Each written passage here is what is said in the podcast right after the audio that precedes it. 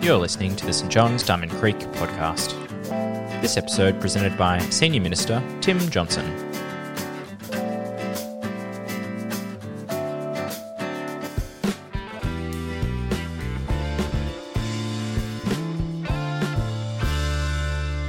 Hi, I'm Lockie, and today's reading picks up right where we left off last week, uh, continuing with the commissioning of the 12. Um, and Jesus is getting ready to send out his uh, 12 disciples um, into the world. So it's Matthew 10, uh, verses 16 through to 31. I'm sending you out like sheep among wolves. Therefore, be as shrewd as snakes and as innocent as doves. Be on your guard. You will be handed over to the local councils and be flogged in the synagogues. On my account, you will be brought before governors and kings as witnesses to them and to the Gentiles. But when they arrest you, do not worry about what to say or how to say it. Uh, at that time, you will be given what to say, for it will not be you speaking, but the Spirit of your Father speaking through you. Brother will betray brother to death, and a father his child. Children will rebel against their parents and have them put to death. You will be hated because of me by everyone. But the one who stands firm to the end will be saved. When you're persecuted in one place, flee to another. Truly, I tell you, you will not finish going through the towns of Israel before the Son of Man comes again. The student is not above the teacher, nor the servant above his master. It is enough for students to be like their teachers and servants like their masters.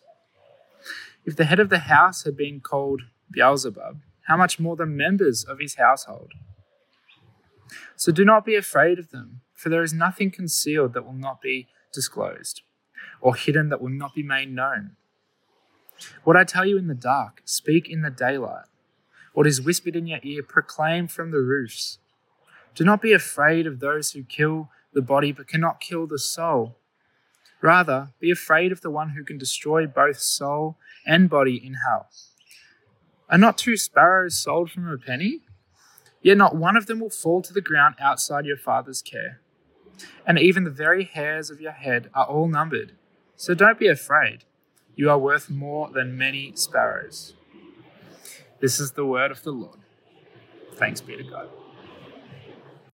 You might have heard about the newspaper ad taken out by the Arctic explorer Ernest Shackleton. Trying to recruit people for his polar expedition, this is how the ad read Men wanted for hazardous journey, small wages, bitter cold, long months of complete darkness, constant danger, safe return doubtful, honour and recognition in case of success as the story goes, about 5,000 people responded to that ad wanting to sign up for this dangerous but exciting mission. Now, unfortunately, it seems like this probably never happened. No one's been able to actually find this newspaper ad, and it's probably an urban myth rather than a true story. But it made me think of this passage where Jesus is sending his disciples out on mission, and, and Jesus' recruitment ad might have been something like this. People wanted for hazardous mission, small wages, arrests, floggings, trials, hatred, and name calling ahead. Mixed results expected. Honour and recognition only when the Son of Man returns. Jesus warns his disciples and us too of the challenge and even the danger of going out on mission for him. Is this something that we would really want to sign up for? I mean, Come on, Jesus, work on your marketing strategy. But if this is a reality for them and perhaps for us as well, then we need to look at it honestly and openly. We need to grapple with it and we need to think about why would we be on mission for Jesus is this if this is the reality that we might face. I reckon you can sum up this passage succinctly by using five animals. That's right, you heard me right. Five animals. Here's what Jesus says I'm sending you out like sheep among wolves.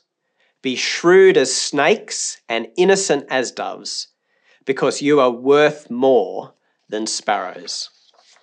Seems like Jesus really does love his animal analogy. And it's going to take a bit of unpacking that, but let's jump into the passage and unpack it together. Matthew 10 16 starts like this I am sending you out like sheep among wolves. Jesus outlines for his disciples that mission is challenging and even dangerous. A sheep among wolves is likely to get torn to shreds. If you want a more Diamond Creek version of this analogy, you might say, I'm sending you out like chickens amongst foxes. Uh, we know that if we don't lock up our chooks at night, what the result is going to be. So it's a dangerous situation, and Jesus goes on to describe the dangers that his 12 disciples will face. They'll be handed over to local councils, verse 17. They'll be arrested. They'll be flogged in synagogues, verse 17. They'll get beaten up. They'll be brought before governors and kings, verse 18. They're going to be put on trial. They'll be hated by everyone, verse 22, even by members of their own family, verse 21. They'll be persecuted, verse 23, and they'll have to be constantly on the move in order to keep safe. They'll be called names, verse 25. Uh, Jesus himself uh, is said that he is doing all the things he's doing by the power of Satan or Beelzebul, and the same treatment will be given out to his followers as well. It's quite a list, isn't it? Arrest, beatings, trials, hatred, persecution, name calling. Ah, where do I sign up? But Jesus is being brutally honest with his disciples. He wants them to be prepared for what they're about to face. He really wants them to count the cost of mission, if you like, that it will be hard and dangerous. And what Jesus predicted for these 12 followers is what happened in practice as well. That's what they actually experienced. You only have to read through the book of Acts in the New Testament to hear the sorts of things that they went through. They really were sheep among wolves. Mission is challenging and it's dangerous. Well, that's them. What about us? How much of what Jesus says here and predicts here for his first followers and their mission in Galilee applies to us as his followers on mission today? Speaking personally, I've never been beaten up or arrested for my faith. And I'm guessing you're the same. But there are Christians around the world right now where this does happen and if we're thinking about being sent out by Jesus, it's possible that Jesus might send us to a place where we might experience that. I mean, even closer to home, on a Saturday night here in our church building, we have a Persian church that meets in our building. And if they were to go back to Iran, then as followers of Jesus, they would be arrested and beaten and worse for their faith. So it's not as far away as we think. But if we turn our attention to hatred and name calling, well, that's even closer still, isn't it? You might have experienced this already as you've been on mission for Jesus. And I think it's likely to get worse. So, 30 years ago, if you were to say to someone that you're a follower of Jesus and you go to church, the likely response you would get is that you are a good person um, even if people didn't agree with you, they might not have agreed with you, but they would have at least thought that you were sort of a moral person, a good person, because you're following Jesus. Well, the opposite is now true. As a follower of Jesus and someone who goes to church, you are more likely to be thought of as a bad person and someone who is immoral for those things. A 2017 Ipsos poll surveyed 20 countries about their views on religion. And one of the questions was this Do you agree with this statement? Religion does more harm in the world than good. Now, in the US, 39% of people agreed with that statement. We think of the US uh, as a very religious nation, but 39% of people thought that religion was more harmful than it is good. In Britain, the number was even higher. 61% of people agreed with that statement, right? That's, that's a comfortable majority who see religion as more harmful than good. Okay, that's there. What about here? What about good old, easygoing, laid back Australia? Well, 63% of Australians agreed with the statement. 63% of Australians believe that religion does more harm than good. And in fact, of the 20 countries surveyed, only one country, Belgium, scored higher on that question with 68%. I mean, just pause there, just let that sink in. This is the context of mission for us today. Now, it might be lessened in an area like Diamond Creek. It might be different, and it is different, I think, for different age demographics. But the reality is that if we're on mission for Jesus, if we're being honest and upfront about our faith, if we're trying to live consistently with the teachings of Jesus, and if we're encouraging people to come under Jesus' rule and reign in their own lives, then name calling and hatred will increasingly be expected. The context of mission for Aussies has changed. It's, it's not a level playing field. We're battling uphill. We're battling uphill in the wake of sexual abuse scandals, perceived bigotry, and hypocrisy. Sure, we might try and distance ourselves and say, oh, you know, that, that's those Roman Catholics, or that's those fundamentalists, or that's those uh, Americans with their right wing views.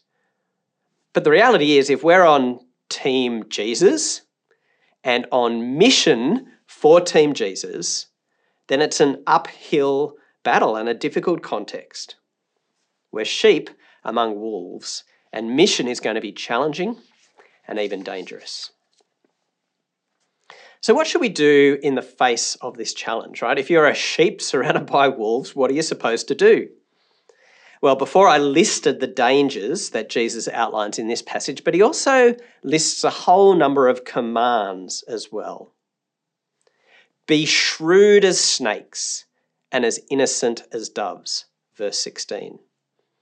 Be on your guard, verse 17. Do not worry, verse 19. Do not be afraid, verse 26. Do not be afraid, verse 28. Do not be afraid, verse 31. So the challenge of mission is a reality for them and for us. But we're not to run away from it. But at the same time, we also need to be sensible and wise about how we engage with this challenge. We're told to be wise or shrewd as serpents on the one hand, and as innocent as doves on the other hand. I think it captures it beautifully, trying to do those two things at the same time. So Jesus wants us to be smart and to use our heads on mission. We need to think about ways that we're going to connect with a skeptical and indifferent audience. Sure, we can jump up on the nearest street corner uh, pull out our King James Bible and start preaching. But that's probably not wise and strategic. It, it, it might draw persecution, but will it be effective? No, we actually need some strategy and thinking in order to be effective in mission. So, what are the things that our culture values? Are there points of connection where we can bring the good news of Jesus? What are the needs that we see around us that Jesus meets and we, as followers of Jesus, as a church, might meet. On the flip side, what are the things that are immediately going to get people's backs up against us and are things that should be perhaps best avoided at first? We might believe them to be true, but you don't necessarily lead with them right from the front. Now, we've got to be careful here, don't we? We don't want to be manipulative, we don't want to be deceitful, and that's where these two things come together. We've got to be as innocent as doves, uh, straightforward and acting with integrity, as well as being shrewd or wise as serpents. So we don't go out there trying deliberately to be jerks in order to bring suffering on ourselves. We need to act with integrity, consistency, and love. And we've got to couple it with wisdom and strategy. What's more, this is not just about our own clever, clever missional thinking. Everything we do has to be done in reliance on God's Holy Spirit. So the command in this passage, do not worry, comes in the context of facing trial, having to go before kings and governors. And this is what Jesus says to his followers Do not worry about what to say or how to say it. At that time you will be given what to say, for it will not be you speaking, but the Spirit of your Father speaking through you. Now, throughout this series, we've been wanting to emphasize that God is on mission and He calls us to be on mission with Him. God is at work, and our job is to align ourselves with the things that God is already doing. And here, uh, our passage goes even a little bit further and says that in stressful situations, God, by His Spirit, will give us the words that we're to say. Now, a number of times when I've been in difficult gospel conversations where the other person's quite uh, aggressive and anti Christian, one of the things that I've really tried to do is to be slow to speak, to shut up and not try and fight, fight, fight back, but to listen and to pray while I'm listening and ask God for His words to speak. To ask God, what's going to be really helpful here? How am I going to promote Jesus to this person rather than just to try and win an argument? So Jesus tells us not to worry, reminding us that He's on mission, that His Spirit is at work in us as well as in other people. So, in the words of the great John Farnham, take the pressure down. It's not up to us. It's not up to us to convince or convert people in our own strength and power. It's a great relief, isn't it, to know that, that it's, it's God who does these things. We just need to trust Him and rely on His Spirit to be with us as we go. Well, the other command that we're given here is actually the most common command in the whole of the Bible do not be afraid. It's repeated three times in this passage alone, and each time this command is given, a promise accompanies it, a reason, if you like, not to be afraid. Uh, and that brings us to the last of our five animals, and the last point in my talk that you are worth more than sparrows, the promises of God as we face the challenge of mission. Now, if I was one of these 12 disciples and I was about to face arrest, flogging, trial, hatred, persecution, and name calling, frankly, my response would be fear, right? It seems natural, doesn't it? Fear is a natural response to danger. Fight or flight and I'm a flight sort of guy. Like, where is the nearest exit? How do I get out of this situation? So, what I really need, I really need to hear from Jesus here personally. Why, Jesus, shouldn't I just chicken out and run away? Well, Jesus' first reason is in verse 26. So do not be afraid of them, for there is nothing concealed that will not be disclosed or hidden that will not be made known. Jesus' first promise is don't be afraid because the truth will be made known. People might accuse you of being immoral or deceitful. People might badmouth you and say you're crazy because you follow Jesus. But the reality will be broadcast worldwide one day and be known by everyone. As Christians, we believe that Jesus is risen from the dead and he is the one that God has seated on the throne as the ruler of the whole universe. Jesus is Lord. That's our message in a nutshell. And one day, everyone will know it. Every knee will bow before Jesus the Lord, which is why we want to tell people about it now so that they can respond to Him in time we believe it's an objective reality. It's, it's not a nice to know. uh, if it's your type of thing, it is actually true that Jesus is the ruler over all things and all people are called to respond to him as Lord. That truth will be known, so we shouldn't be afraid. We should speak up and share that reality. Jesus' second reason is given in verse 28. Do not be afraid of those who kill the body, but cannot kill the soul. Second reason Jesus gives us is don't be afraid because death is not the end. Now, when faced when, with real physical threats and danger, of course we'd be tempted to run away. Uh, the great weapon of tyrants is to try and silence people by threatening them and even killing them. But Jesus says, you know, death is not the worst thing that can happen to you. Death is not the end. And in fact, as we look at Jesus, by his resurrection from the dead, he defeats death He's smashed the great weapon of the tyrant. And he promises that for those who trust in him, for those who follow him, we too will be raised from the dead as he's been raised from the dead. Now, I don't know in the context of challenge and mission how comforting that is for you. Um, I mean, death seems so final and so complete, doesn't it? Uh, physical harm is scary. And again, the sort of persecution that's being spoken about here is, is a bit distant from us. But I imagine that if I was faced with the threat of death as an immediate reality, if I was a follower of Jesus in somewhere like Afghanistan, North Korea, or, or Somalia, the three most dangerous places on the planet for Christians today, then this is exactly what I would need to hear. They can kill you, but they won't win. God is the one who is in charge of your body and your soul. And Jesus is the victor, even over death itself. Keep trusting him, keep following him, keep proclaiming him.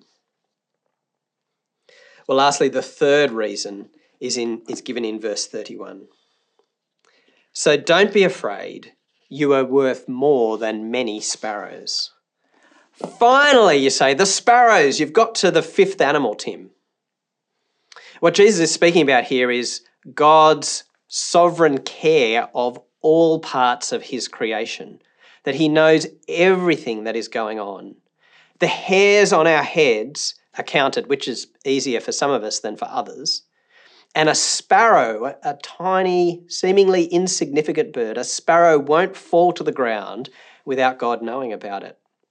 And you, precious, loved follower of Jesus, are so much more valuable than a sparrow. So, if the other promises that are given here are big picture and future focused, you know, truth will come out in the end, death will be defeated. This promise zooms in on the personal and the present. That God knows your struggles right now. If you're someone who's been trying to live faithfully as a follower of Jesus, you've been trying to act with integrity and with love, you've been looking for opportunities to share the hope that you have with Jesus. And that faithfulness has proved very costly for you at the moment. Maybe you've lost respect for it. Maybe you've lost a friend as a result of it. Maybe your, your family has pushed you away or given you a hard time because of your faith in Jesus. Jesus reminds us that God knows about those things. God knows the costs and the burdens. God knows you and loves you intimately. We don't have to wait till the end of time when the truth comes out and death is defeated until we get any comfort or help. No, God is listening right now and attentive to our cries right now so that we can bring our struggles to Him when we experience them.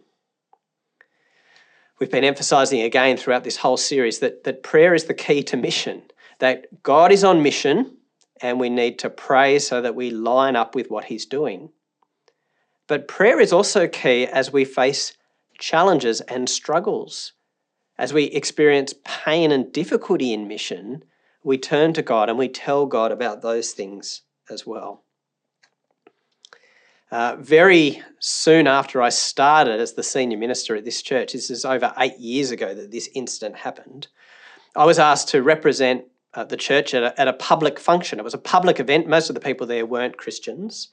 And uh, it was a great opportunity. I was really excited, a bit nervous, but excited to be representing the church and Jesus at this public event.